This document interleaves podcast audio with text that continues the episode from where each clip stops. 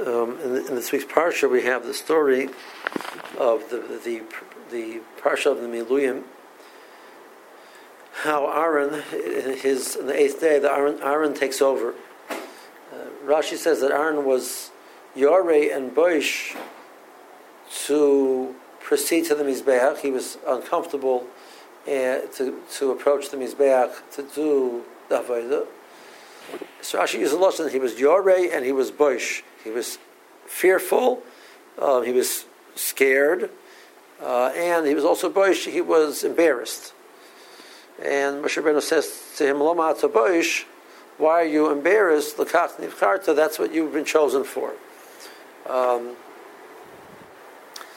so he starts off being Yori and Boish, and Moshe says to him, Why are you Boish? Rashi doesn't say, but Moshe said to him, Why are you Yori? So it seems to be that the fact that he was Yoreh wasn't, wasn't in question, that there was nothing wrong with the fact that he was Yoreh, but why are you Boish? Why are you embarrassed? That's the flow of the, uh, the, what Rashi seems, seems to understand. Rashi seems to understand that that's the flow. Um, now there is a Agav, there is a Chassidish um, which says the reason why you've been chosen is because of the fact that you're Boish. The fact that you have the humility to say, "Who am I? What am I?" to undertake such a, such an undertaking of being the Kohen for Klal Yisrael. That's exactly why you've been chosen. Um, but that's not Pashut Pshat. Uh, Moshe was saying to him, what, "What's what?" Um, what are you embarrassed of? This is your responsibility. There's nothing to be embarrassed upon. But the fact that he was Yoreh does not seem to be in question. So, in general, I recently had a conversation with somebody, uh, I think this was before, the, before they were uh, bar mitzvah, and I asked him, you know, I says, are you excited? He said, yes. He says, are you nervous? He said, yes. Um, the fact that he was nervous is not a negative thing. It's a tremendous, it's a, a person can have varying different emotions, which all of them are valid at the same time. That's the difference between a person and a malach. The malach is whatever he's cons- he's fo- focused on. That becomes his whole being. Whereas a person can have varying emotions at the same time. Um, so the emotion of being excited, the emotion of being, and the emotion of being nervous, do not, are are not a stira. Both of them are, can be valid at the same time.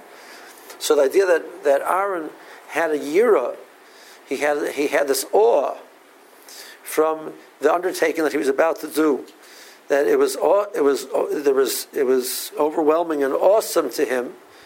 Um, was a positive thing.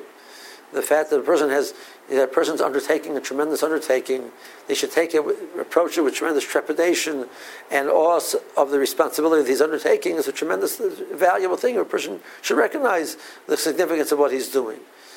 Um, the the argument however, is that what's the busha? What are you embarrassed of? It says he, embarrassed of means that a person feels that he's not, I mean, a roy to do that.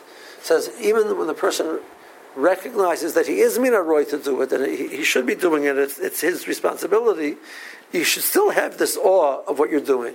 But it shouldn't be that redefined and so therefore, therefore I shouldn't be the one who's doing it.